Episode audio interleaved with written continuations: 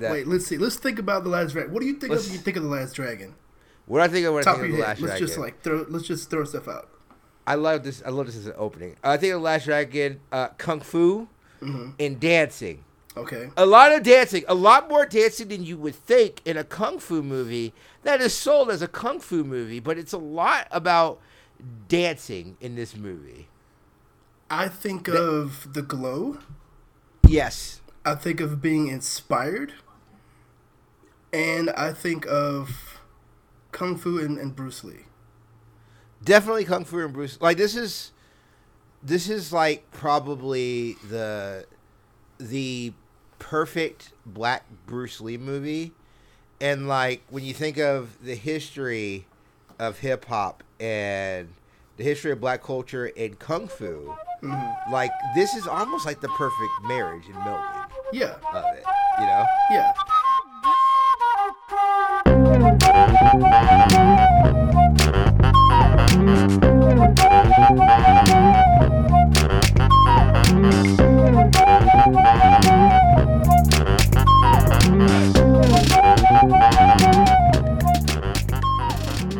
So, hi, welcome everyone.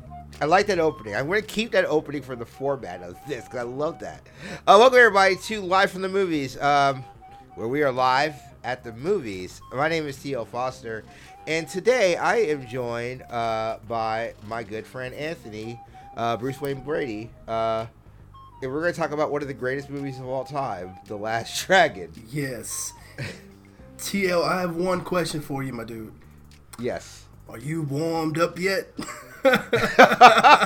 man there's just some like so i, I want to ask like when when was the first time that you saw the last dragon I first like when was I, I first saw this movie on cable when I was like, Hmm.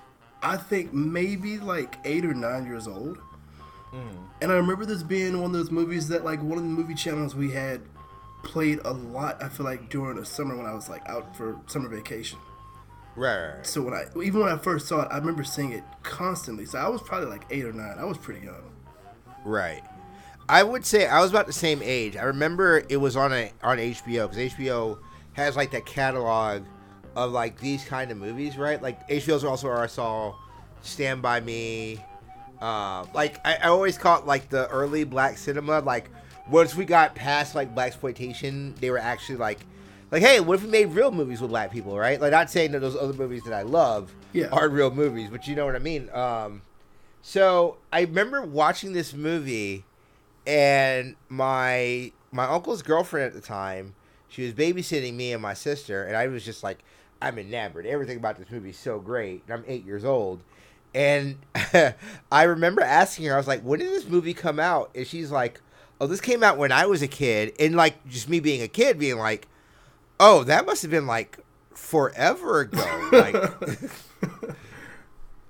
like if, if i if i said that Oh, well, uh, uh, I'm sorry. I, I, I triggered Siri apparently. Um, Siri but is a fan of the Last Dragon because everyone is. absolutely. Uh, no, so like when when I think of just like this movie, it's just it's such a war movie, and I just love it so much. And it's one not one of those things like I'm not a person who like there's a lot of movies I grew up watching that like, I can look at now I'm like oh and this is corny and this is cheesy. And I think there's aspects of this movie that are corny and cheesy, but like if you're asking me, hey, how do you like what's a perfect movie? I'm putting this there because it's just like it's just such a fun movie. I can't argue with that. I, I, I want to say up top, okay? I think you'll agree with me when I say this. We know what this movie is. This movie knows what it is. And when I say that, I mean, this movie, like, let's go with what this movie is really called. This is Berry Gordy's The Last Dragon. For a- Absolutely. anyone who's listening to this, and by chance, if you do not know who Berry Gordy is, Berry Gordy was the head of Motown Records with that knowledge that the man who's the, the guy behind like the temptations and like all of these you know historical acts from like motown's legacy that he was the man that put this movie together we talked about being like eight or nine we were like little black kids we were the target audience for this Yeah, no, this is definitely. It's so weird because when you think of a movie that's so heavily influenced by like, like I, I think of the other movies that came out as we were growing up in the '90s and the 2000s that would have music labels like tied to them. They Mhm. would often skewer older, right? Like I think of movies like Street, you know, Street Property or The Wash, like anything where you would see like a number of like of, of just like uh, of music artists that were connected to that movie. It wouldn't be for us. This movie is like there's still like some stuff where it's like, oh, that's kind of menacing, but it is this is a kids movie essentially. Yeah. and it's a very fun kids movie. I feel like I feel like with the exception of one one drop of the N bomb in this movie, I feel like this movie is pretty clean and safe. Except Yeah. At the very beginning, I won't directly quote it, but Sho'nuff drops the N bomb, and I'm sure yeah, you know, might have been too young to hear that. Some parents probably won't be okay with that, but other than that, this is really family friendly, family safe. But up Right. top, right? If you describe this movie to somebody, how do you even describe this to them? Like, here, here's a movie about a black kid who is so obsessed with Bruce Lee. He himself is a martial artist. He loves martial arts, but he is challenged by the neighborhood shogun of Harlem. This guy who also is like the other martial artist in the same neighborhood. Like, can we just talk about like this concept, right? Somehow, this these two guys are like the like the Cloud and Sephiroth of their neighborhood or something. right. It's like, well, what's so weird about it is the framing of show of Shonuff. Shonuff is like, he's not framed to be menacing, right? Like his group is menacing, but it, like he's not, like when you think of like uh, shot composition, when you think of like how you frame a picture and how you tell a story in film, he's not he's not shown as like this intimidating figure. A lot of his shots are like they're they're they're like kind of like you know he he's he's not really like shown off as like as looking huger than Leroy and like Leroy doesn't take him as a threat throughout most of the movie. Um like so like it's such a weird dichotomy because it, it does feel like almost like a Saturday morning villain until it does it like that's the the thing I love about this movie uh honestly is like how credible a threat Sho'nuff is. Yeah. because like he how he's set up and how his goons are set up you think that these are all just jokes. Like they're just a joke people um and not to get like not to bounce all the way to the ending because there's so much we could talk about with this movie. But like then like to find out at the ending like no Sho'nuff actually knows how to fucking fight it will it will beat it could like beat up 90% of the people in the movie. It could beat up bruce leroy until bruce leroy got the confidence in himself right? So Yeah. like it's such a really like it's such an odd thing to do that. But like you said like it's it's just kind of indicative of that world even like the small scenes of like the introduction of Sho'nuff Mhm. shows like there's so many different characters in that world because like they're all in the movie theater watching uh, game of death and like they're all doing like they're all like like joking around and then Oh, they're watching. Enter Uh, they're watching Enter the Dragon. Enter the Dragon. Sorry, yeah, yeah, yeah I know, sorry, but I, I know why you Yeah. thought Game of Death though, because he wears that outfit. Yes He wears the outfit that Bruce Lee wears in Game, the yellow jumpsuit. Right. But you're right. He is watching Enter the Dragon. You're absolutely right. Um, and they're all they're all doing like they're all like messing around, and then you have the guy jumping through the uh, boom box and everything. Like, so like you you have like an introduction to like this whole like almost like this weird shogunate around New York, like that was very reminiscent of like of like the Warriors. Like if this Yeah. were broken up to like a Warriors movie, it wouldn't be like weird. Yeah, they could they could have easily been like like like a gang like the baseball players in the Warriors. Like they could have been another faction. Like let's straight up let's just call it what it is, right? This is just Shogun's crew. This is his gang, right? If, Right. If they're Naruto, they're from whatever village the Shogun's from. Like this is anime. Um, Yeah, yeah. I think that's why I think it resonated with me. Like this was before I watched anime, but like, yeah, yeah, definitely. that was definitely anime. But like this movie, I just rewatched. Also, I was getting ready for Cobra Kai, like season three. At the time we're recording this, Cobra Kai season three is like just hit Netflix, like a little bit after this. So leading up to that, I rewatched the old Karate Kid movies, like all of them, and mm. I realized that for me, I love the first Karate Kid as as a kid, um, mm. and the rest of them was like, oh, whatever, they're fun to watch. But this movie hit me, I think, because I felt like this is a better Karate Kid for me. Maybe I felt like it's a black Karate Kid but it's got heart. It's also they're both cheesy and they both have heart. I feel like the moments that hit in Karate Kid the best for me are the moments that have Mr. Miyagi showing Daniel his focus. But in Right. this movie, Bruce Leroy literally finds his own, like he has a moment where he really kind of goes on like on a hero's journey. I mean, not to go all you know, all the way with that, but he does have a moment of him finding his own, um, you know, his true self. And and Right. the movie, like you said, it has this weird balance of it's kind of cheesy. Also, there's this weird thing of there are some legit serious moments, and I feel like from the point the, the point for me where Shonuff becomes a real threat is when he attacks a pizza shop, right? Yeah. The whole mood into- changes. Can we can we talk about how this movie feel okay? So I love this movie. I, I but it feels like this is like this is like the most mixed movie I've ever seen in my life. And what I mean by that is when it is going in through like the Bruce Leroy. 'cause I, I do think I do think where it it kind of has the similarities to um where it has the similarities to something like um, uh, uh, Karate Kid was like it's kind of like it's it's opening and like when they're doing the whole song, you know, uh, doing like you know the they're doing the whole thing about the Last Dragon. You know that opening, he's doing the training montage. Like that's his doing the Daniel-san thing, but like you said, he's already there. Yeah. He's like dodging, he's karate chopping uh, arrows in the air, and like just doing it, you know, with no ease. And then it's like, then the master comes by and he's like, okay, I have nothing to teach you. I got to do this. So you have this kung fu movie going. So whenever you have that stuff with Sho'nuff in this movie theater, it just feels like a kung fu movie. But then it's like this weird black drama. Um, Yes. Because like it goes to his his dad's restaurant. And his dad's like, all I want to do was make pizza on the Lower East Side. I'm like, what?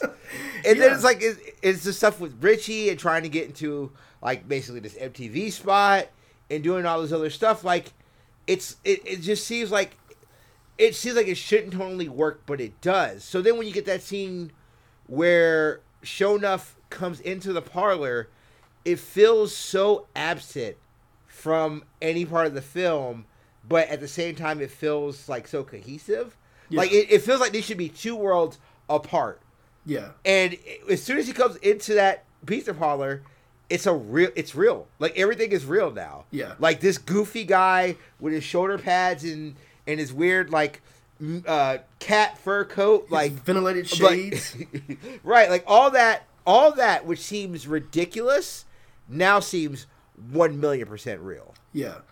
Somehow this movie has so many different things in it where they shouldn't work, but for this movie they do work.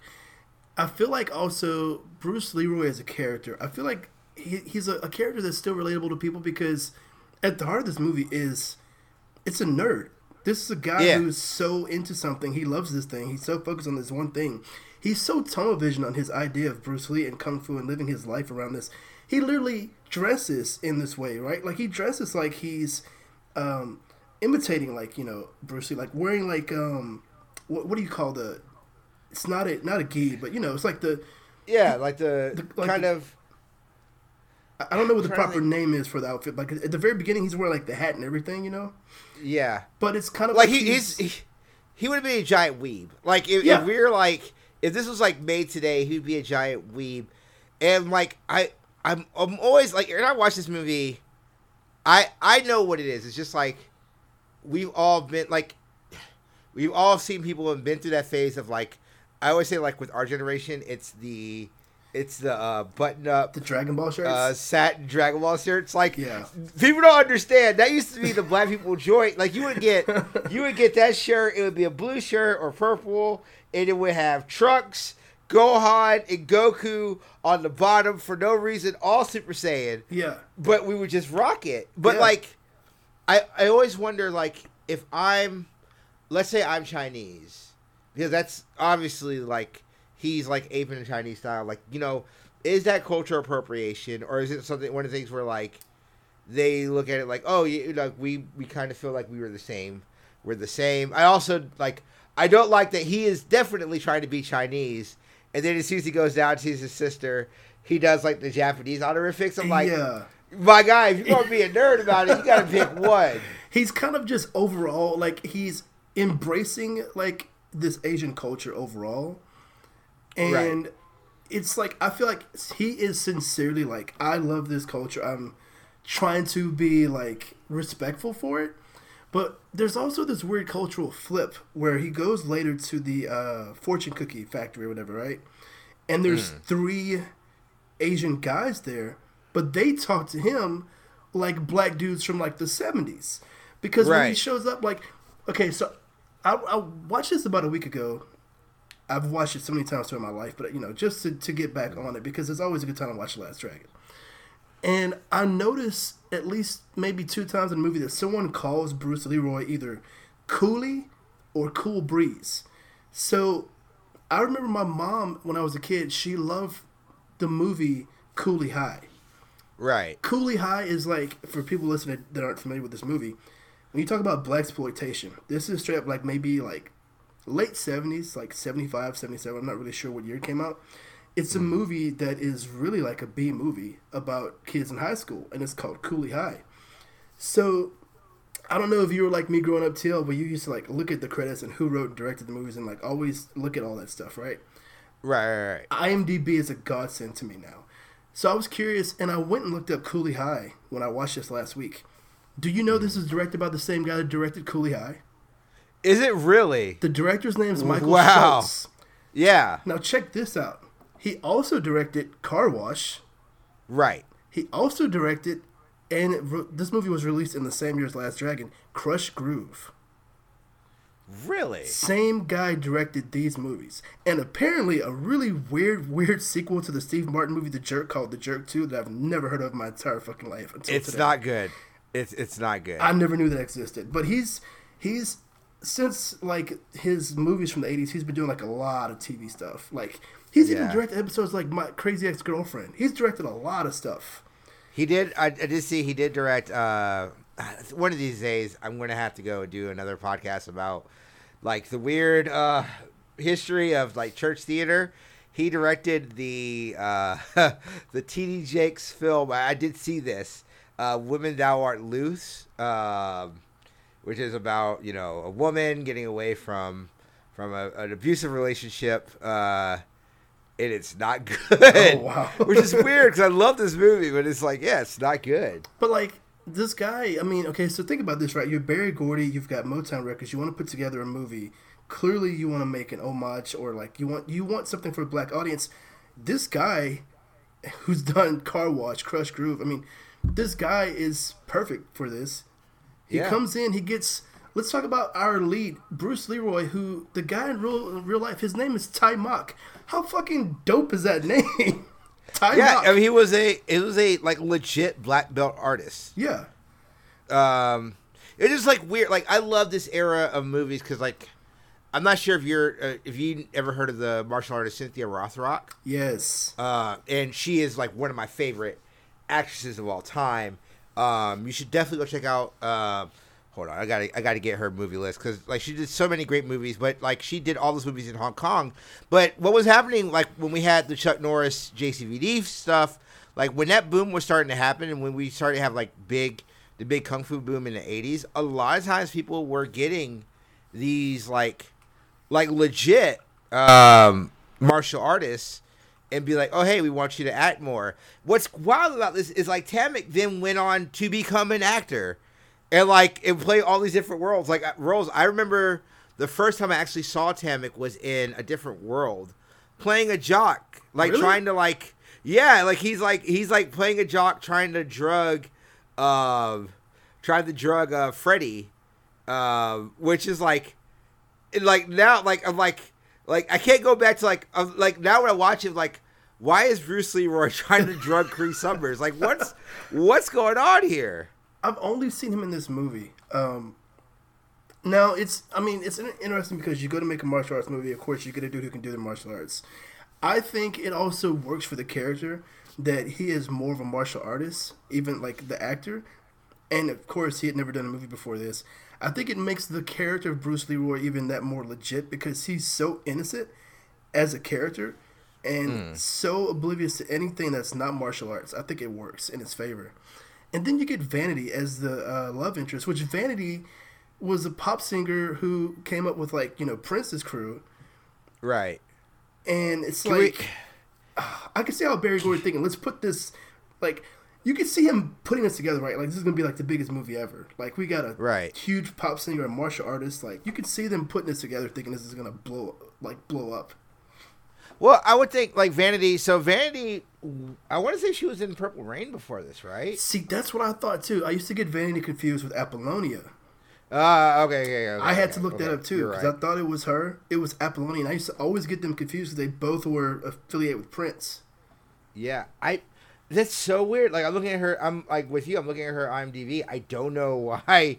I don't know why you thought to you would do it. I I, I will say this. I think Vanity as Laura, like to me for the longest time, was the most gorgeous wor- woman in the world. Yes. Like she just like she just has like this great energy about her.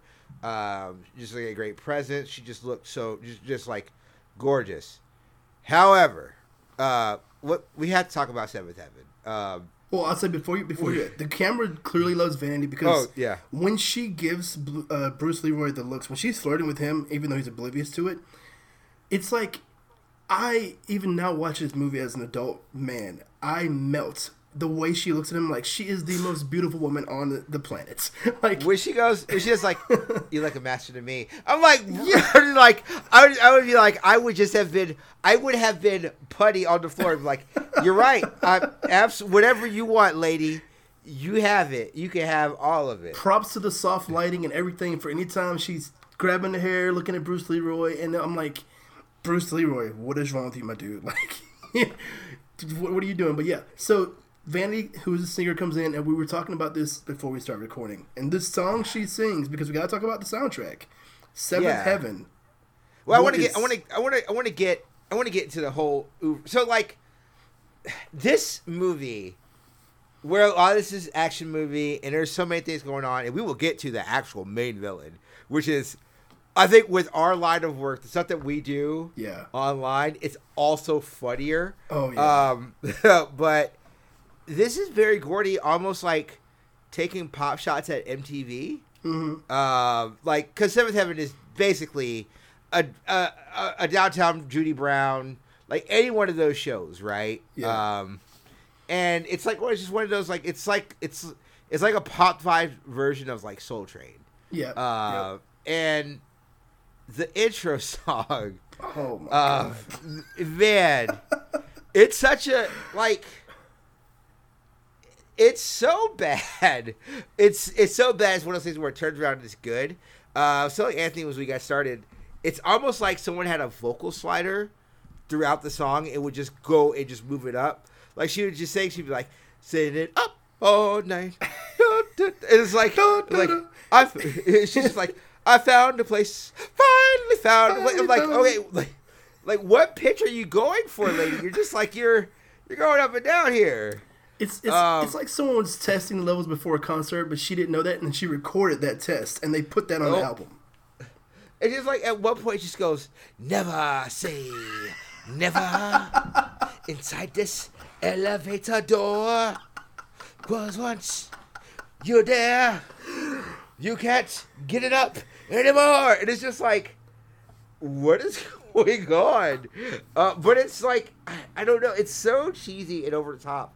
It's just so much fun. But like you said with the soundtrack, this did seem like a lot of Berry Gordy's like, hey, we have a lot of great artists. We want to put them on here.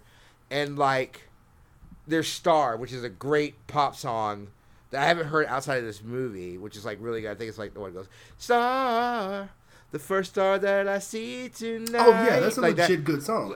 that that was a, a, a, a like um like just a jam. Then you have DeBarge, Rhythm like of the Night. so. This is this is like before DeBarge is DeBarge, right? So Rhythm of the Night is just a music video they Yeah. play, and I'm just like, like I remember being a kid and listening to Rhythm of the Night. I'm like. This is just perfect music. Like, what else is? What else can you want with this fucking music? Like, and this is before. I think this is before. uh Who is Johnny? uh Well- The Johnny, the right? see, I don't know. I think Uh, it might have been. short. Let me see when Short Circuit came out. So Short Circuit. Came, yes. So Short Circuit would come out the next year. Short Circuit comes out in 1986. So you're DeBarge. you're El DeBarge. you do like you do this throwaway thing. Someone had to have seen that and been like, we need to have them do our theme song for a Short Circuit, which is another just like banger. Like what? Just like what? Just what good luck and not only including like two of the best songs, just period, and the glow and the last dragon both of them being so just like it's what Berry Gordy does best, right? It's just Yeah. like such great composition and just like musicality, musicality with with all the music. You're just like, oh, this is just so good. But see, here's the thing about the DeBarge song. Rhythm of the Night legit. Okay, so Rhythm of the Night apparently was like recorded for the soundtrack for this movie. It legit became a hit, number one on the Billboard R&B charts. This is a song I still hear in grocery stores. Like this song still lives. People that probably don't even know who's singing this, who probably don't know 80s R&B and 80s pop, have heard this song and might not even know that's DeBarge Rhythm of the Night. But you've probably heard this song Right. um and the like actual like the last dragon song itself. Like there's a thing I, I feel like the 80s specifically when you think of like um, there's certain 80s movies to me like okay last dragon i'd say the transformers animated movie i'd say rocky 4 the 80s to me was a decade of inspirational soundtracks and montages. Right. because there's a ton of like okay even we talked about karate kid uh, you're the best around. It's like if you have a workout mix you've probably got something from like an 80s movie that had it in some kind of montage and i'm going to tell you right now the last dragon song is on my workout mix and has always been it's legit motivational and the glow same thing it's sincere The last dragon. So I to me the the glow. I love the glow because it is very. It's so very bass. It's so very bass heavy. It is just like the bass line itself is what does like the magic, and it's just that boom, boom, boom, boom, boom, boom. Like it's. It's like so when you go through it, it just come like it comes through and it just like rides, and then you have that that voice, such a great voice in in you know in the glow. yeah Um, but to me, like that's it's it's it's a very old Motown song. The Last Dragon is a legit ballad that goes places, and then like when he when he goes into like, you've done the final test, you've reached the verge. You courage, you can make it on. Spread your wings and fly. Like I'm just like I'm like I want to run through a wall. I just like let's go. goosebumps. I just like let's go. goosebumps. I mean, Like- it's his theme song. He legit. If he was a wrestler, this is his theme song when he's coming down to like the pay per view event. He's got his Right. own theme song. and like not spoil the ending, but how it is used in the ending is legit one of the coolest me it's just okay so the ending of the movie we're gonna talk more about other stuff the ending of the movie Are we jump into it? uh well we're gonna jump into part of the ending because there's i think we had to talk about the other character we talk about the other part of the ending right. uh, at the end of the movie, it's like he's fighting Sho'nuff. So let's well actually let's get to we'll get to Eddie Arcadian now. Uh, the main bad guy is this arcade mogul, like, and it's like to me what the oldest, one of like the oldest things to be, and then for this movie to come out would have been during the arcade like bust. So like this was an arcade mogul who really didn't have any money. No. like, because like you gotta think about it. Eighty five, like we're about to get to the, the Isn't the NES, about NES. to? Yeah. Right. The NES Yeah, comes out NES is eighty five. right? So either it's out or it's coming out. But this guy is the arcade. Like he was, get, he was ready to be screwed anyway. But he's like this rich dude. Um, and I don't know if this is in your notes, but Berry Gordy apparently fucking hated Cyndi Lauper or Madonna or whoever this chick is supposed It's- to be. She's supposed. To, She's supposed more to Cyndi Lauper to me because of the high pitched Yes. voice. But yeah, I could see I could see him attack. Well, even Madonna's earlier stuff was a little more Cyndi Lauper ish. I could definitely see him going for that. But yeah, like, yeah, it's she comes off to me as like if Cyndi Lauper put helium in her throat, like was even more out there. Like it's so wild, and I mean it's full stop. It's right there. Eddie Arcadian. It's Eddie Arc. Eddie Arcadian is the guy's name. So, what is the plot? Or what, or what is the, what is this, this guy's plan? He's a failed arcade mogul who has a girlfriend that he wants to get her music played on this Well, show. he's he's not failed. That's the whole point. Is like he's the arcade king of Oh, New yeah, Jersey. that's right, We yeah. know he will fail. Right, right. We know that that that that bottom is about to drop ASAP. Right. We know that because of the future.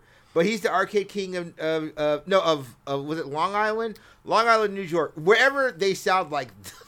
They're- like they're- I hate they're East that sounds Coast so sure. bad. It's East yeah, it's like where wherever they sound like wherever those white people sound like from that area. That's where it is. Like that high pitch, what right here. Like so that like so they're from that area.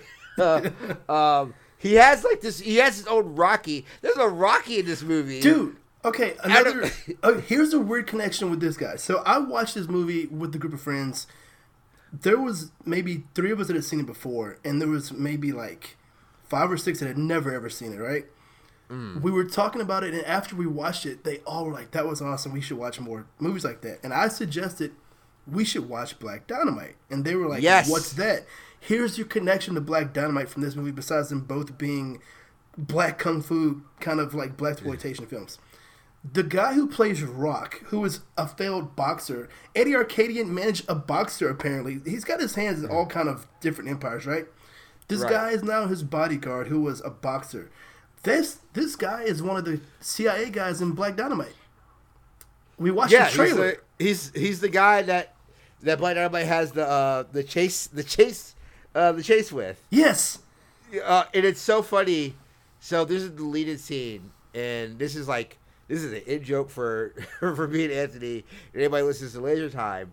Um, before Laser Time, like when it was uh, Talk Radar, um, I had been friends. I just started becoming friends with Chris, and one of the deleted scenes is Black Dynamite talking to Rock and using literally every Italian slur I've ever heard, and I never knew it before. He was just going through all these things, and I was just like what the? I was like, I was like, what are all these words? I don't know these words. Uh, and, I, and, I, and I just sent it to Chris, and he, I literally, he sent back. He's like, holy shit, what movie is this? And I'm like, it's Black Dynamite, and that's when he watched Black Dynamite. Um, If Chris is listening and he has not seen The Last Dragon, we need to get him on it right now. no, he's seen the Last Dragon. That's one of the things that we did, we did connect on. Like he's seen the Last Dragon. Good. Uh, but Good no, man. it was so, like, it's so weird. He has like he has like a piranha tank. Yeah. Like that's his threat. Is like I have a piranha tank, and like that's what takes him off of the edge. He does not come over the edge until Bruce Leroy is like, "I'm gonna cool you down," and then What does it say? Like hot head needs cold cold cold water, or cold something water like or that, something. right? He, he it's like his Arnold like one liner and he dunks the guy's head in. And it's like only at that moment he's like, get this damn thing out of here. It's like, why do you have a piranha tank in your office in the first place? Why do you have a piranha tank in your? It's like it just seems like that would be such a. It's such a. It's such like a tactical error. Like I'm a bad guy. I have this piranha tank. I need to get you into my office, and then I guess like if you chop up bodies, they would eat it, but then you still have the bones. This- Piranhas don't eat through bones. I feel like everything we're saying about them is, is like we're seeing why this guy like he's got all these different ambitions, but he doesn't have foresight to see how things might turn out. If I can't get my girlfriend who is fake Cyndi Lauper's video played on this on this lady's video show because she's the most popular host in, in town, right? What am I gonna do? I'm gonna kidnap her because that's the fucking move. What? Well, what? see, what's what's weird about it is, what one, uh, shout out for William H Macy to being a stooge and saying you need to get this dude on here. Shout out to white people looking out for white people always. like William H Macy, that's a bad dude, bruh. Like, what are you talking about? William H But Macy is, is such a random, it's such a random He's such a- cameo. He's such a and he doesn't look like like he look. He looks like he looks like if you had William H Macy today, dressed up like a like a 1980s teen. Yeah. it's so weird. Yes. Um, he doesn't look very much different. It's, it's so strange. no, uh, but it's it's my thing is like you could have always just been like I'm gonna get, you know, it's like I'm gonna just put it on another show and then we'll just blackball this black television. I'll start show. my own. Right. I'll start my own thing. Like- I've got money. why would you put why would you put this char- honestly why would you put this Cyndi Lauper like on this black as hell television show After DeBarge, Like, all we're the- gonna play this, whatever the fuck this is. Wait, okay. Let's can we talk about her song where she has like she's dressed like a cab. She's got literally. Did you watch it with subtitles, CL? I, I, I did not. No, I've, Okay. I've not watched it with subtitles yet. No. I, I watch everything with subtitles because you know sometimes audio in the movie will jump up and down and you can't hear stuff, and I don't want to fuck with the volume all the time. So I watch everything with subtitles. Also, sometimes you might read things that you didn't catch someone saying before. So they're doing this weird, one of her weird Cyndi Lauper songs. The song is called Test Drive. If you look closely, she's wearing this weird costume where she's supposed to be like a taxi cab, and she has headlights for like her bra, and she's Yeah. doing like this dance like she's driving a car. It is the weirdest. I want to know who came up with that gimmick, but they did a good job because it's so bad when they cut to Vanity. Vanity has a look on her face of like, just kill me because this is not Right. making it on my show. Yeah, it's like I, I just don't understand. Like, I would be like, if I was Vanity, the first thing I would have said was, "Do you know who my audience is? Have you seen like, do you see?" Do you see all these black teens that are that are that are that are scamming their way in? Well, no, I take that back. I want to say all black, te- but like Richie's friends were there. Actually, it's pretty, it's a pretty like- diverse crowd. It's pretty diverse. It crowd. is pretty diverse crowd. It's pretty diverse crowd. Can I look at Richie's friends? And I'm like, I was like, I feel like Richie, you would have more black friends. Yeah. I feel like you would have at least one more black friend. But they might, they must be in like Staten Island, right? I don't know if they It ever must say be- where they're at, but it's got to be somewhere like that. Well, well no, wait. He Yeah. says, wait, wait, wait, wait. There's another character here we haven't talked about that in his name tells us maybe where they're located at, right? The other villain of the movie, right? The heavy, like, Oh, but he, but Bruce, but but sure enough, the Shogun of Harlem, he could be from Harlem. I'm saying like True. Bruce Leroy and them may be from Staten Island. that's true. That's true. No, no, no. Uh, he also from Harlem. Again, like you said, very diverse. He does not pick his underlings. Um, one, he doesn't discriminate by gender, which is something I very much approve. He is like he's an equal opportunity underling. Honestly, I think the women in his crew are probably the tougher members Yeah. outside of himself. Yeah. Uh, is there anything more gangster than going up to somebody's dojo and like wrecking shop? Like I, it's never not cool. It's never not cool to go in somebody else's dojo and being like, "Oh, y'all suck shit," and then leave. You know- like See, that's okay. I'm starting to wonder now. Is that a, is that a Karate Kid move too? Was Karate Kid before this? Did they just full on take Karate Kid and, and go, we'll do a Cobra Kai thing with this Shogun guy? Would you? Well, I'm looking. at I think Karate Kid is 82, so I think so. Because Karate Uh. Kid's like, I want to say, maybe close to this movie, like the first one. Because I wonder if this was in production when Karate Kid came out and they were So like, the first Karate Kid uh, came out. They came out. So this came out. This movie came out in '85. First Karate Kid came out in 1984. So I wonder, not saying that they just ripped Karate Kid, but I wonder if it was like you saying, like that whole thing, right?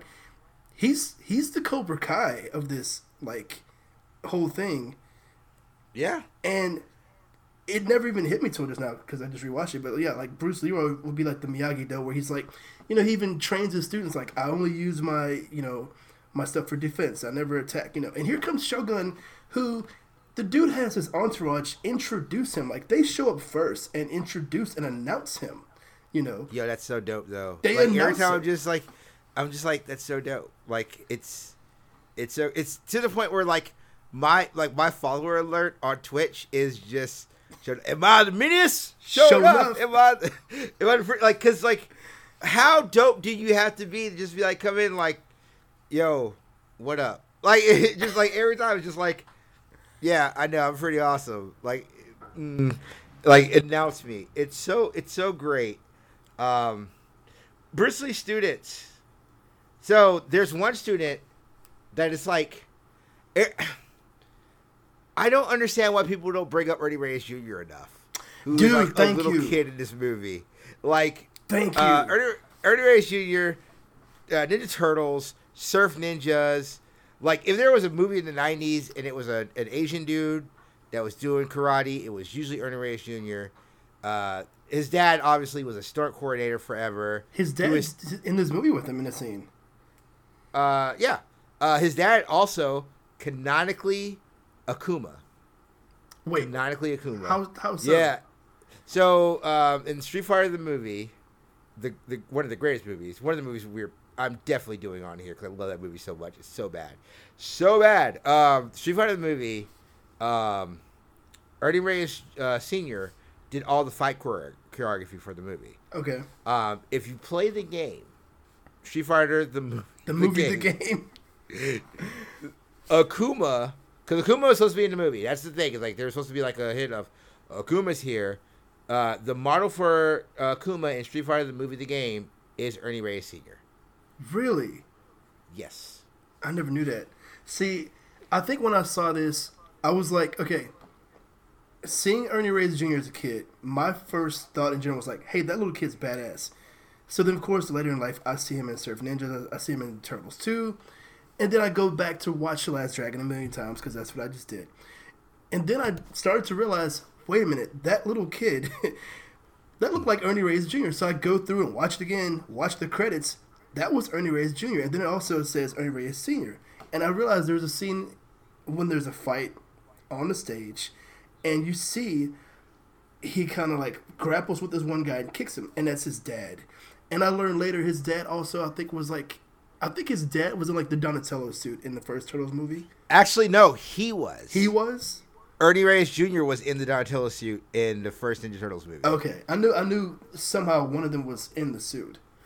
So yeah, and, and Ernie Reyes Jr. is one of those guys. If you grew up loving martial arts movies, the the last time I can remember seeing him where it made an impact was he was in the Rundown with The Rock. Mm-hmm. And when The Rock showed up to fight this dude, I remember me and my friends like, "It's Ernie Reyes Jr." We lost our mind because we hadn't seen him in a movie in forever. But going back seeing it now, he has a kick in this movie that I still think is one of the dopest things I've ever seen.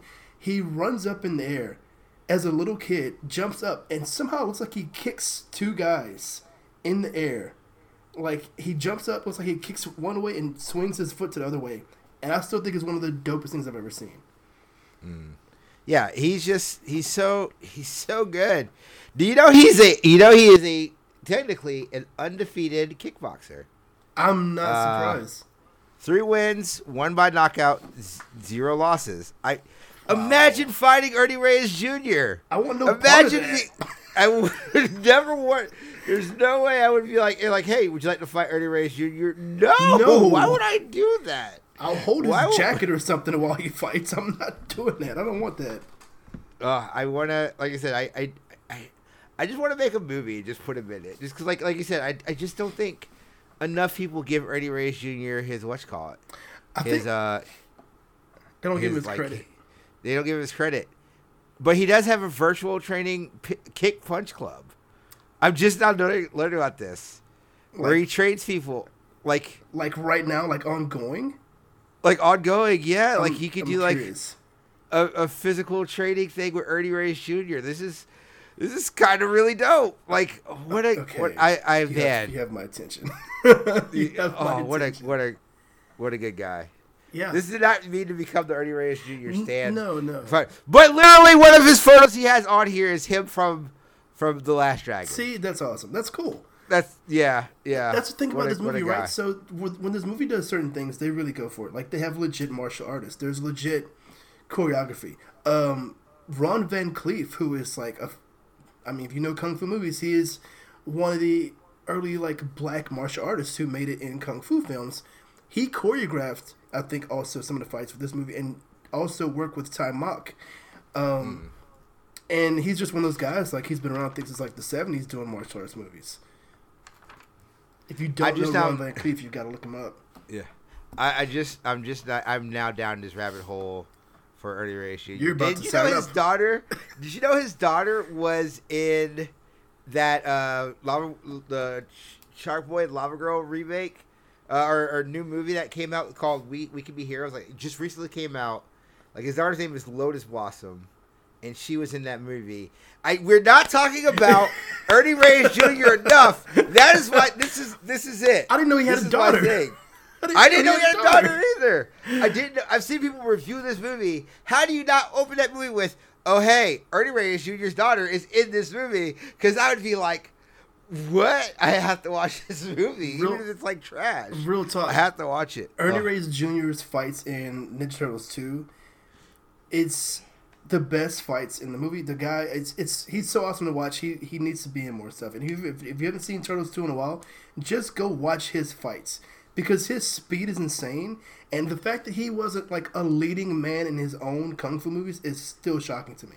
It's so weird. It's so weird. It's so weird. Um, fun fact also about Ninja Turtles 2, Michael Jai White is in that movie for like two seconds. Is he really? Uh, he is. So like, there's that scene where Keno and Raph are going to, um, like they're trying to get signed up. Well, Keno, Ernie Reyes Jr. is trying to get signed up for the Foot Clan, and they're picking like three dudes. mm-hmm. You see Michael Jai Michael Jai White there, six three, six two. Michael Jai White with his flat top, like being looked at by the Foot Clan. I'm just like, Foot Clan. Like I love Ernie Reyes Jr. Obviously, you guys are hearing that, but you could have had Black Dynamite in the Foot Clan, which would have made that movie so much better. Why not both? Why not both? Oh, imagine Black Dynamite fighting the Ninja Turtles. Oh my What are you doing here, God. though? Turtles? that would be so great. Oh, so oh.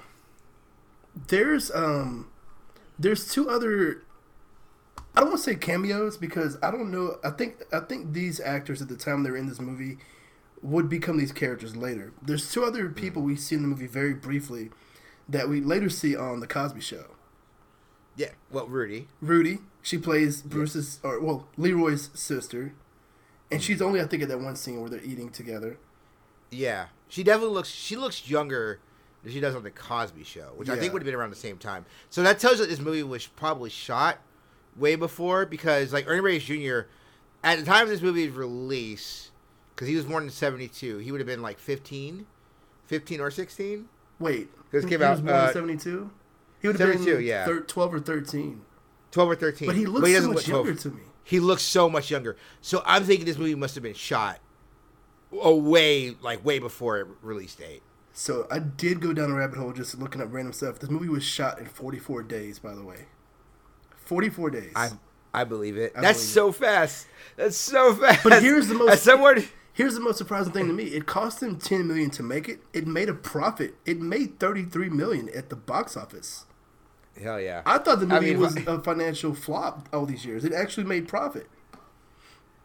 He said if I was a, I said if I was a kid, I would have watched Caught. I would have definitely, I would have definitely uh, uh, been at least three thousand of that. Um, Oh, do you know? And the, you know who the other Cosby? Uh, that's what I was going to ask you. The other, who the other one was? So in the pizza shop, when uh, Shogun's crew comes through and wrecks the Daddy Green's pizza shop, there's Mm-hmm. a kid. One of the kids in the background. I, I guess he's like a customer. He is Carl Anthony Payne, who is Oh. Cockroach. Or or as as uh is it uh Cole Cole Cole Martin. Martin? yes, he is in the pizza shop. I think he's just like one of the customers in the background when they come through to wreck the pizza shop. So Yeah. it's got to be Which- one of his which- first roles. Yeah, which sucks because that pizza shop looks like really dope. It looks like a good pizza shop. Can, can we just say right now that the best possible slogan is "Move your feet to the Daddy Green's Pizza"? It's literally it's it's. I don't understand why. Like if, if we look at the the history of black of of fake black uh, chain restaurants, it's better. Like if, if you're gonna ask me, hey, you want to go to McDowell's or do you want to go to Daddy Green's Pizza? Like I'm gonna move my pizza To to Daddy Daddy Green's Pizza. I got to. Because if someone says you want to go to McDowell's, all you're going to say is McDonald's or McDowell's. right. It's like it's like oh, is, uh, I guess I'll go to McDowell's, which is just like a dollar store McDonald's, or I can go get some of this pizza and rock it like that. Like that's it's a no brainer. I I like to look in in the backgrounds of movie scenes and look for weird stuff. And I mm-hmm. noticed, I looked at the menu when I was watching this. I didn't even pause. it. I just glanced at the menu because I've seen the movie so many times. I start looking at the weird background details. Yeah. There was like something I think that I had never seen before at the time. It was like cauliflower or something pizza, and I had never at the time seen that or heard of that. Like cauliflower or something was one of the. There was Look some at this. Wait. some Hold on. Is is this like a California pizza? Like is this like actually not is is Danny Green actually gentrifying the pizza game in New York? I don't know. Like is he is he in there like it's like Daddy Green's pizza? I got this whole I got this whole like soy like this soy soy cheese pizza. You can't take glutens in the 1980s. I got this cauliflower pizza. Let's go. Danny Green was like, I. He's like, your dietary needs are important to me. Move your pizza to Daddy Green's Pizza. We got we we have vegan options. We have everything, gluten free. It's it's so much. Uh, no, like it was that I noticed, and then like there's something else I forgot. I, I meant to put it down. There's something else like I watched this in the theater for my birthday. Uh, and there was like some stuff I was just like I'd never noticed that before, and, like, this is just one, one of those movies like there's just so many things that are happening in the background that you don't notice. Um, we're not talking about Richie because like Richie sucks. Like like objectively, there's only one character that I I don't care for in the movie is Richie, uh, just because like I don't get what his like his his motivation is. He's a teenager and he sucks shit. Like that's his that's his he, motivation. he's like just a dick to his brother the whole movie.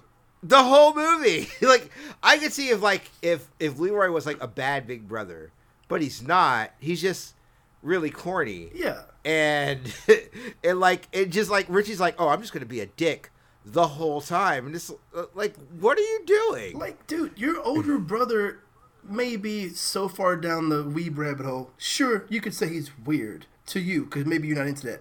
But he knows fucking martial arts. That's fucking dope as hell. Why are you, Right. his younger brother, talking shit on him? Also, I don't know how old Richie's supposed to be in this movie, but why is he giving Leroy sex advice?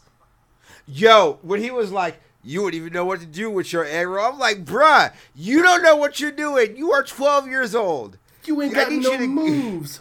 What do you know about moves, my dude? You should be like doing the math homework or something.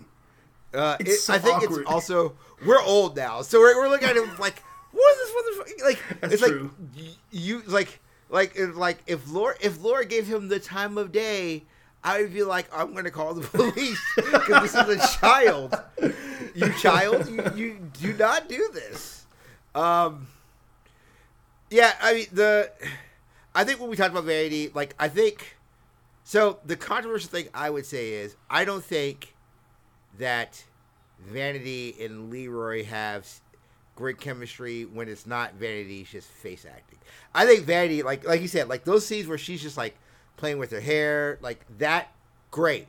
But when it's like going back and forth with Leroy, man, I don't know. Like the Yeah. the when they're when they're in the when they're in the uh, apartment. When she first goes to her apartment, and she changes and everything. That's like the first time I was like, oh yeah, this is kind of like this feels kind of weird.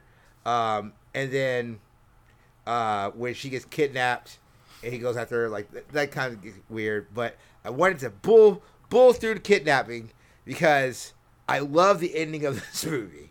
Um, if this movie was a if if the Last Dragon was a let's say the first half was a seven seven six Mm. like it's fine very disjointed this last half of the movie is a 15 Yes. i don't know i don't know what you could want for a climax of the movie so first uh blues for leroy oh we didn't talk well we talked about like the he finds out like there are there is no master Yeah, so Like, I, don't, I don't know if we even addressed that. You, you mentioned the montage at the beginning when they show him training, right? But Yeah. literally, he has finished his martial arts training, and his master, which the guy is credited in IMDb as master, he has no name. He's credited just as master.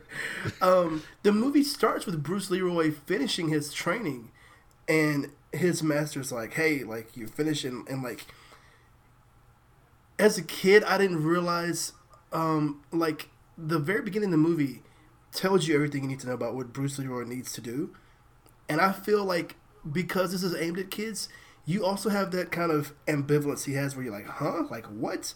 He doesn't get what his master's telling him. It's like, I don't remember how he phrased it, but it's, it's kind of in a way of like, he kind of pokes fun at him of like, I have shown you all I can. You've got to like go out on your own. Like, like we're good. You're done and it's like Bruce Leroy keeps like egging on, like I no, I need more. Like you got to give me more. He's like, okay. He pulls out this medallion, quote unquote, from his mm-hmm. drawer to give to him. Like, here you go. You must find some dumb goy, is what he tells him. Some dumb goy Right. straight up landed out for you. Hey, you're gonna figure this out eventually, and he sets him on his path to find the master, and then eventually he figures out like, and and you even said it earlier. Vanity tells him, "You look like a master to me." Right. He's reached like the final level, didn't even realize it himself. But when we get to the end, when he realizes, oh my god, dude, Wait, wait. I, I want to, let, let's let's build to that Yes. because it's such a great build to it. So at first, it is very video gamey. So Eddie Arkadian, he knows that Bruce Leroy's coming to save Laura, Mm-hmm. and Bruce Leroy like he does like he gets like a whole ninja get up. Like it's it's so weird. Like you said, he does so many homages to Bruce Lee. It is a ninja get up, but then uh, then you're like, oh, because he's going to do the Enter the Dragon, no shirt, yeah, uh gi pants part, right? So he does the whole ninja get up. He like just beats down these dudes. And then then my man showed look, again, I said it earlier. They spent that whole movie making Sho'nuff a joke. Until he wasn't. He came in there, Leroy, and just like lifts up and then just beats the shit out of him for four minutes. Just beats his ass. And it's so good and just like it's so much fun. Cause like you could tell like the actor for Bruce for uh for um for Sho'nuff did sh- like was like I'm gonna have so much fun playing playing this character. he eats up. And he just has so much fun in that fight. he eats up every scene he's in. He chews it. He chews it up all the way. Um, before Is he still alive? Because I want to put him he he passed away. Um, I because I looked this up earlier. I think I remember when he passed away. I remember reading it online. I think he passed away like um, maybe late two thousand, late odds, like before twenty ten. But Hmm. he's been actually he's been he's been he's been gone for a while, sadly. But um, he also in his, his discography because he's one of those guys you've seen him in like other things just here and there. You know, he's like in a bunch of TV shows. He was also in. I learned this again just looking through his IMDb. He was in Disco Godfather, a Dolomite movie. oh, really? He he he's got a credit in Disco Godfather. I don't remember the character name.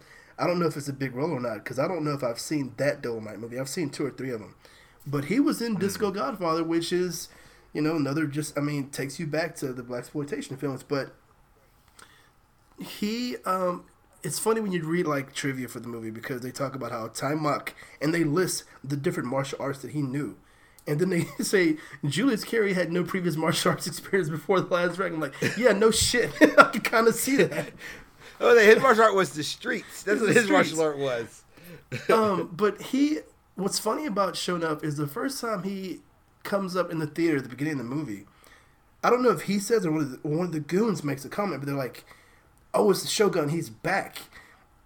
So it's like the dude's already established in the area, but I'm like, where did he come back from? Prison? Like, was he just beating fools up? Did he do a bid? Like, cause he comes through like. Well, I, look, he's a shogun that he might have he might have was trying to take over the three. That's like if you're doing a sequel to this movie, that's what you do.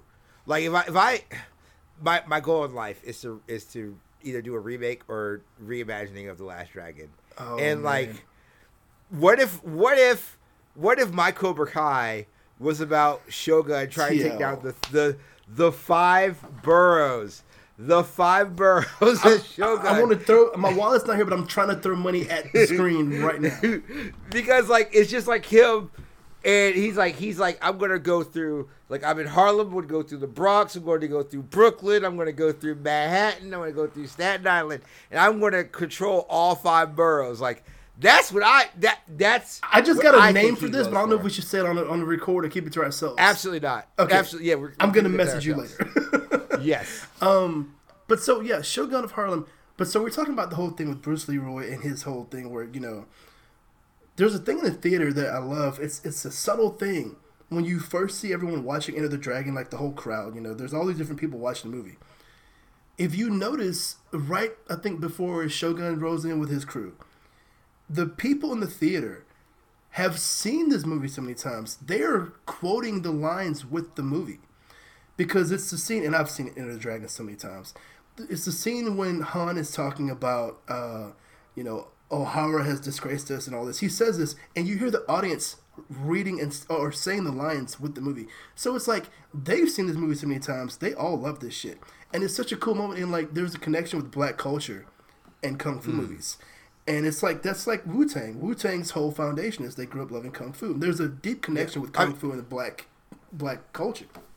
Right. I mean that, that the name itself, Wu Tang. Wu Tang is a style, like that's a style of fighting. Yeah. that's from a kung, from a kung fu movie. You know, I think the, I think the movie's actually called Thirty Six Chambers uh, of the uh, of the Wu Tang. Yeah, there's there's a Um, bunch of them. Yeah, and it's like, I mean, I know for myself, like I know I remember having VHSs. Like, I I I'm really bad with the name of Bruce Lee movies. I've seen them all, but I'm really bad with the names of them because like you remember those things like back in the day when people would make like make those VHSs and they would write the names on it. But it wouldn't be the name of the movie. It'd be like the bootleg name of the movie. Yep. Like uh, I remember having the Blind Fist of Bruce Lee Yep. uh, which is not a movie, but that's that's what I knew. That game, that's what I knew Game of Death as. Like, because I remember I was explaining to somebody, it's like, yeah, the guy had like the Vega claw and stuff. They're like, that's Game of Death. No, it's like the blind eye of Bruce because he's blinded in the movie. It's like, no, dude. he only made That's- five actual movies, and four of them before he died. Game of Death was released after he died. But Right. there were so many people trying to capitalize on the Bruce Lee image and style that there is actors that went under the name of Bruce Lee, L E, Bruce L I, and they were all trying to be like, hey, maybe if someone comes see this movie, we'll get some of that money that people. It's like it's close enough because I had a uh, one of our neighbors. I remember he had this poster in his house of Bruce Lee from the grave. I'm like, I've never heard of that before, but it was one of these knockoff Bruce Lee guys. There's so many of those movies floating around. Right. Um, but yeah, so sure enough, kicking his ass, just going through it. And then he goes to the barrel. And sure enough, he doesn't want to kill Bruce Leroy. He just again, this is why this movie works. He just wants Bruce Leroy to to realize that enough is the master. But then as he's going through, we talk about the soundtrack, one of the like perfect I don't know if sure it was the editing, I don't know if it was the mixing, but you just hear the song. It's like you. It's like do do, and it like it goes through all these things. It's like it's like you are the master, and all this stuff. You're like a master to me, and then who's the master? And he comes up, the biggest grin on his face, water dripping. I am, and then just goes Super Saiyan. It just beats the hell out of out of uh, out of Sho'nuff so much, and then Eddie Arkadian, the greatest line in the movie. Oh, he's like, it's like I know what's up all that all that kung fu shit. This right here, and he pulls out a gun. Oh wait, wait, wait, wait! It's But so before you say that, before you say that, okay, when when we first see the Shogun of Harlem, what does he say in front of everyone when he confronts Bruce Leroy? Because he clearly is like, look, uh, there's a little kid in the theater that's like, you know, you're not the baddest. I know who could beat you up. He goes, who said that? And it's this little kid that they grab and pick Yeah. up. He goes, Bruce Leroy is who? So now Shogun's in his face. And he goes, Is this the Bruce Leroy I keep hearing about? Catches bullets with his teeth. with his teeth. And it's such a weird line to hear at the beginning of the movie. Like, what? That's a rumor about this guy? That he what? Where did that come from? It's such a weird thing that you forget about. And then we come back to this moment you're describing. Right, it's such a good Chekhov's gun because you don't think that it's a it's a it's a silly line by a dumb villain, Yeah. and then Eddie Arkadian comes and he gets the bullet, he gets the gun, and he shoots him in the face. And it's such a good shot because it's it's slow motion and it's just such a bang bang shot that all of a sudden you you are the last dragon. And then the music roars and he comes by and he has the bullet in his Yes. fucking teeth. And i'm just like this is the greatest movie of all time. What could be better? What a climax. What could be better? Oh. This okay, so when he dunks his head in the barrel, first of all, it's really cool because the way they do the editing, it's so good. This movie has more heart and more thought put into it than people realize.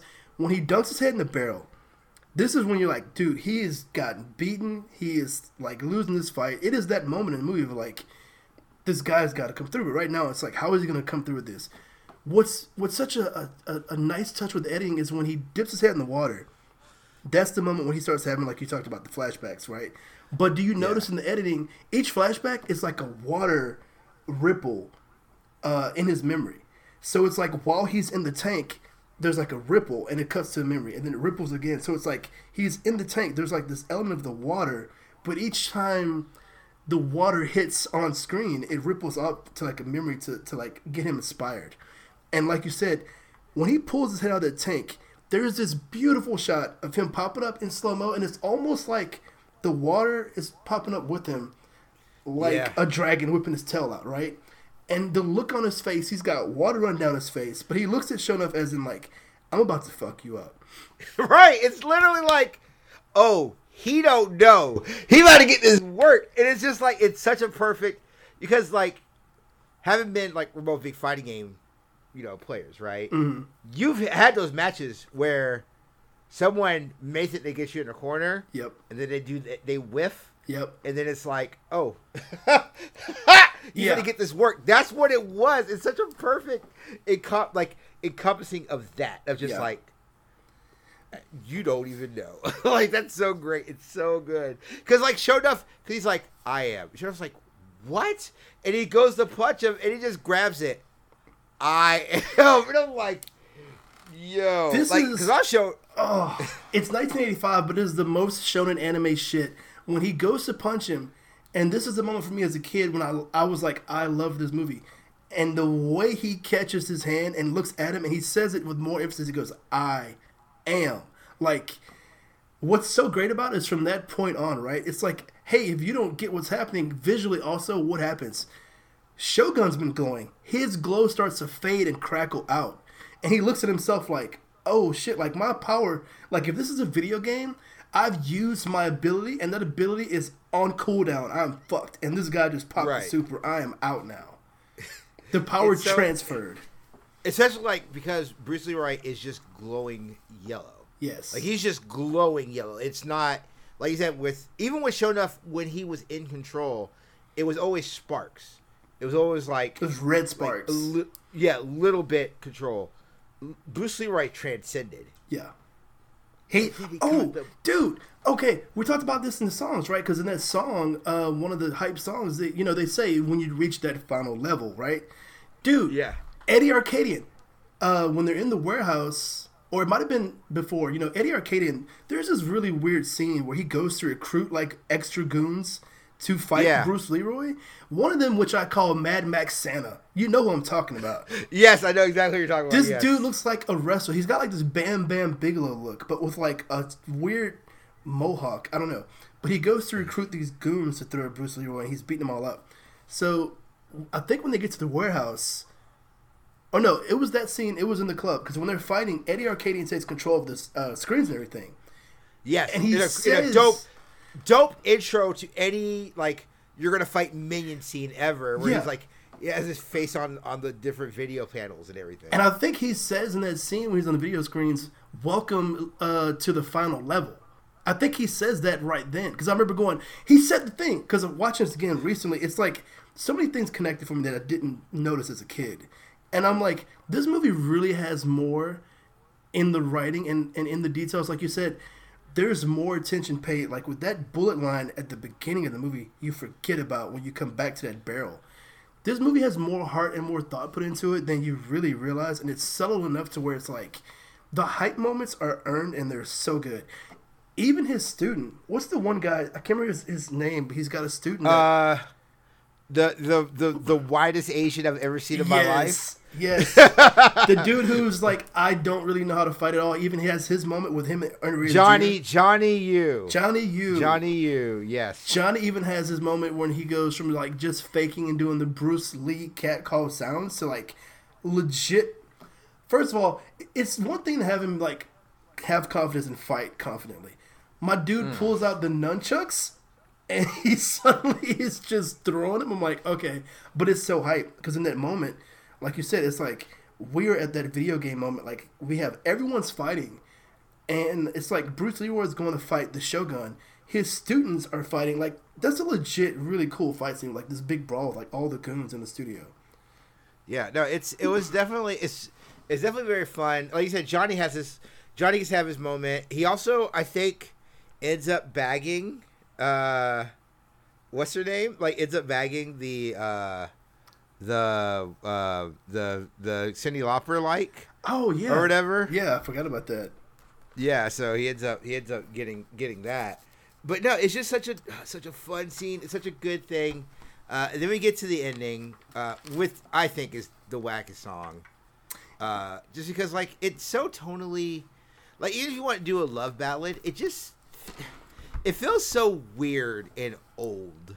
Yeah. You know what I'm saying? Like it, it's just like it's adult contemporary in a way I didn't think like those kids would have been into. No. Um, also, look, I'm not I, I'm not like some Lothario, right? I don't I don't I'm not like the world's greatest when it comes out to like to to to up ladies, but I feel like going to her job while she's doing her job in like this white uh this white thing, you know, I, I think that's like that's like I don't think that's a power play move to make when your opening line is can you show me can you show me your moves? like I get I get Bruce Leroy being this dude who is so innocent and oblivious of like regular social norms and how you interact with people and then how do you talk to a girl because he's so focused on martial arts he didn't know how to interact with someone in a romantic way but it's like i wonder how much of it was the direction and how much was like they just wanted time off to play this as like you're the older brother but you act like a little boy. You're so Right. you have no tact at all. I don't know. Because like you mentioned Well, about which the is- chemistry and vanity's like trying in the scenes where she's hitting on she's she's trying so much, and I get it. It's his first time doing something, but man, it's hard. But do you think that's It like is- a note like they want him to play that you're super like you're so oblivious that like you're not picking up on this? That's Oh. why there's no chemistry there, or it's just his acting or a combination of that.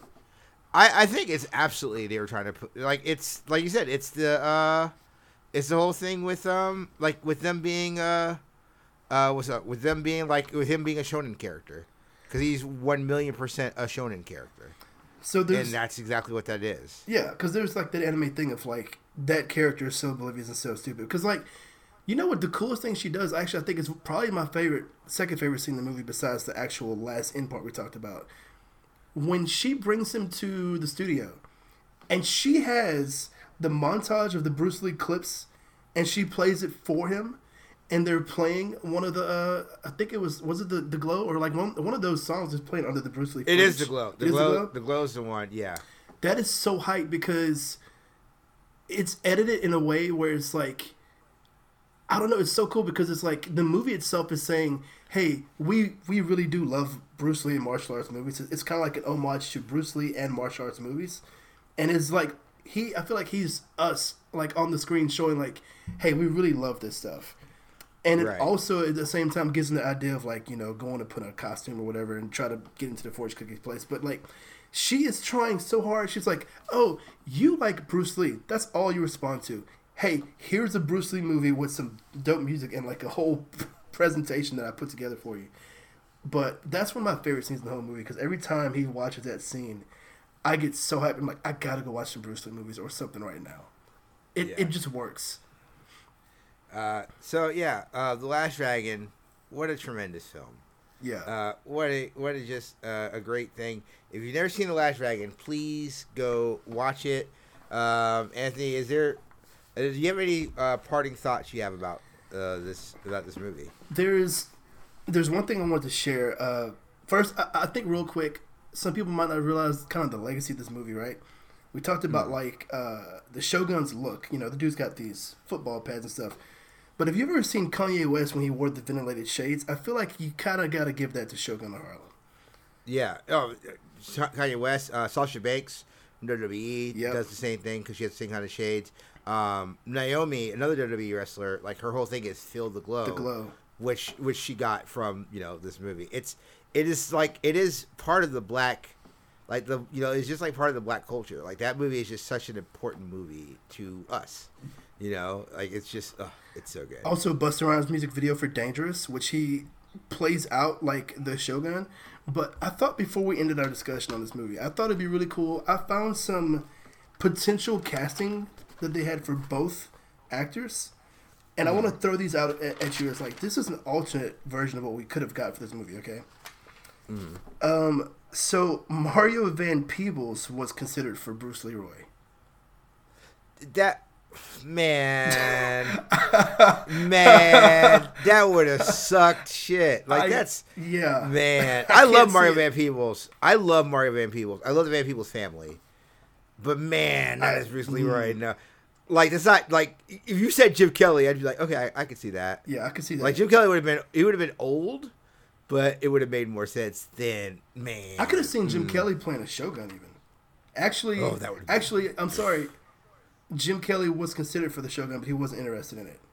That was That would have been so. Also that would have been. Woo, That would have Like, been could You imagine, could you imagine a fight between Jim Kelly and Taimak? Like that would have been yes, so good. yes, I could. That That fight would have been like so- ten minutes long. It's like, can we just? All right, for thirty minutes of this movie, we're just gonna let them fight for thirty minutes. That's all we're gonna do. Um, Laurence Fishburne auditioned to play Leroy. I can see that. Uh, Larry was a younger actor then. Like this is before Cowboy Curtis. Yeah, I, I could have saw that. He- I mean, he did kung fu in The Matrix, right? So Yeah. it's, un, it's not unbelievable. Now here's one that makes sense to me. Wesley Snipes auditioned and and campaigned hard for the role of Bruce Leroy too.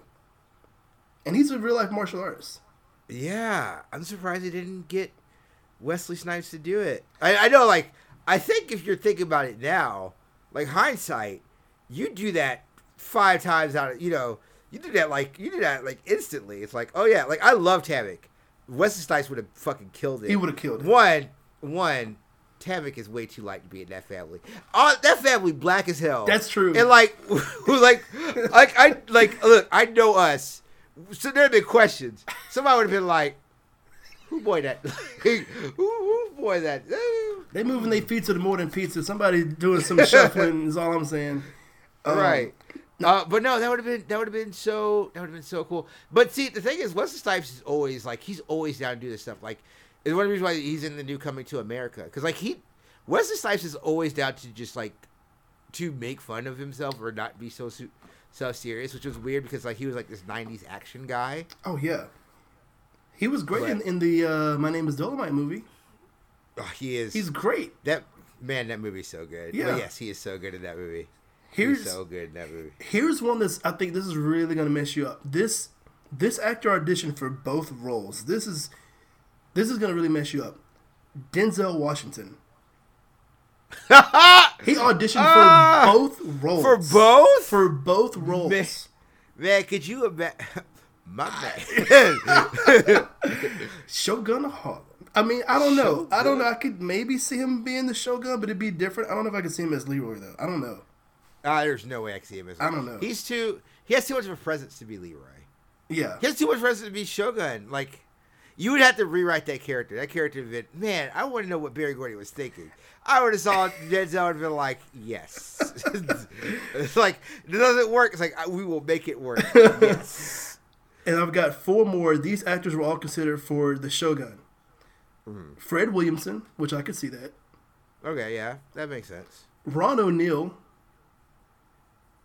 Okay, I can see that. yeah. Billy Dee Williams. I have a very personal. I can't comment on that. Um, people know me online. I do not care for more Mr. William D. Williams. It was a whole thing. We got to a fight at a convention in MegaCon in 2008. Uh, do not care for William D. Williams. Uh, so I did not know that. I'm sorry. We will strike that from the record. So, moving we'll on. never, not in my movie. I'm sorry. What I actually said was the other name here, which was Carl Weathers. that would have been so dope. Because this would have been like after like the Rocky two or three, maybe. I could see that. Yeah, yeah. This would have been. This would have been after. So Apollo Creed would have been no. Apollo Creed was like, Yes. yeah. He's he's a year away from dying. He's not dead yet. Yeah. He's a year away from dying when this movie came But out. But I mean, he's he's very much. This is probably before even Action Jackson, I think.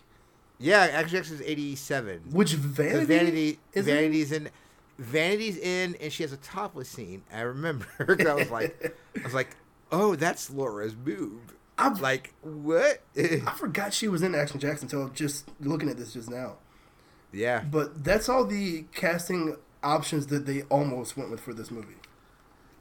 Uh, if I was to recast, if I okay, so what we'll what we'll do this will what will be when we when we end these movies. If you were to recast this, so so you Anthony get to recast this movie, however you would like. How would you recast this? Oh man, that's tough because I, mm, like my mind wants to go to Michael Jai White It's like Shogun right now. He he, I think he's the perfect Shogun. But I, I, I almost hesitate because is it too much like him being in Black Dynamite? Is it too much? So that I was thinking that. So I have an alternative, and it's somebody who hasn't been doing movies for a long time, but he's a person who is a martial artist Mm-hmm. and has done movies. Let's bring back Rampage Jackson. What's Rampage Jackson doing? Nothing. Rampage Jackson, you can make him look like show, like like showed up right away. He's got the attitude. He's got the attitude. He's He a can big fight. dude, He- and you can make him intimidating as hell. Yeah. But who's our who's our Leroy? Who's our Bruce Leroy? See, that's where it gets. That's where it gets a little. Uh, that's where it gets like a little difficult. Like if we're talking about in the '90s, I'd have been like, I would have got like Walter Jones, my man Walter Jones, Zach the Black Power Ranger, like. He should be doing more yeah. stuff. And Walter Jones is in this movie. I don't know how they can work. Walter Jones, Ernie Reyes Jr., both in this movie. Um, Wait, what if Walter Jones plays like uh, adult uh, Richie, and he's not a dick anymore? He's grown Oh, up. That'd be dope. That'd be dope. He like he now knows he now knows martial arts. Well, okay, we're doing where Bruce Leroy is an adult and Richie is also an adult. Oh, okay. Are we recasting Then- or are we are we doing sequel? We're totally recasting. I mean, we could do we could do sequel. I think we could still do sequel and keep Rampage as Shogun.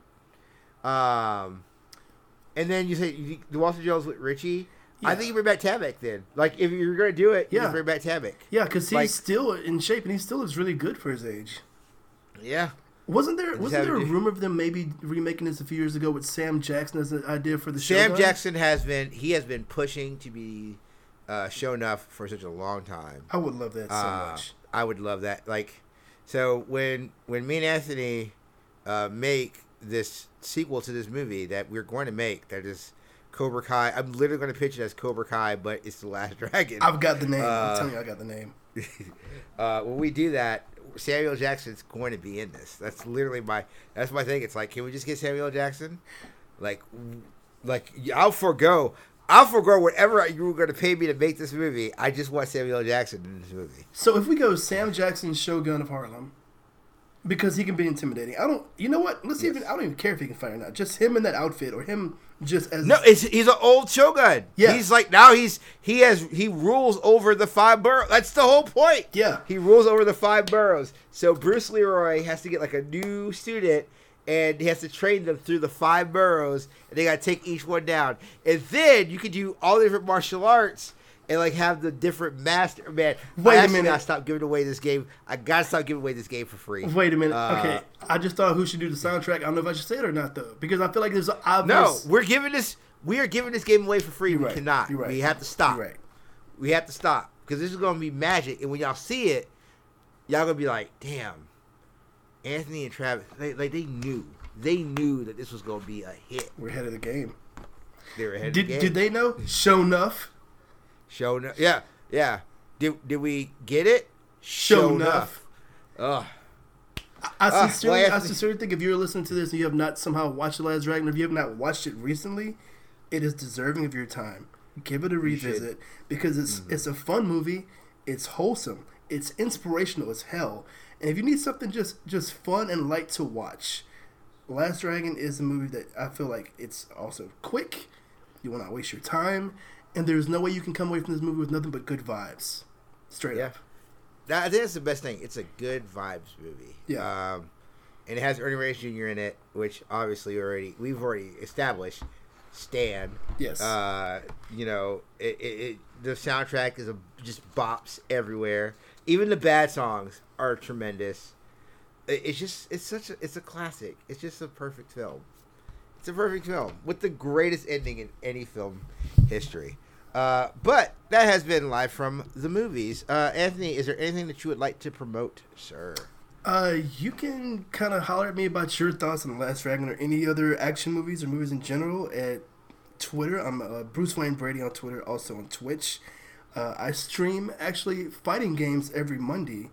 We have kind of a, a fight club thing we do. We play two fighting games every Monday on Twitch. It's a very positive FGC community we have. We encourage people to get competitive, get hype, but we don't let you talk trash to each other. So it's very positive. And even if you don't play fighting games, it's fun to watch. And uh, come holler at me on Twitch or Twitter, Bruce Wayne Brady. That's it right there. Uh, yeah, you can follow me on Twitter at Travis L Foster. Uh, you can follow the show that is connected to at Pool House at uh, Pool House Live. So this is actually so I, I didn't know what I want to do with this. If I'm gonna like I think going forward, I think we're gonna put these behind the Patreon. But I think this is one because we want to give you guys a taste for free. I think this one we're gonna put it out on the main feed. It'll be free for everybody to check it on the Patreon and everything. Uh, however, we we were gonna try to do this. We wanted we wanted to do more things for you guys for your Patreon dollars. We're bang for your buck. And if you haven't listened to the Patreon, here's more content you get on the Patreon, and we're gonna be talking about different movies and more movies and everything like that. So um, I, I can't wait to do this. Uh, this was a podcast that me and Anthony have been talking about doing for like the last almost two or three months. Yeah. Because we were just like, you like Last Dragon? I like. Can we just talk about Last Dragon? And it's like, yeah, of course we were going to. We have to go through and do that uh, and do this. So uh, we do want to thank you guys for listening. Um, and make sure you're going to patreon.com slash live from the pool house. Kick us five dollars. You get an episode early. You get uh, bonus Patreon episodes, and you get another podcast. This podcast you listen to right now, where we talk about movies. Um, so for Anthony, uh, I am T.L. Foster. This has been live from the movies. Cut. And there we go. Dude, that was so much fun. Yeah, it was. What's the name of the movie?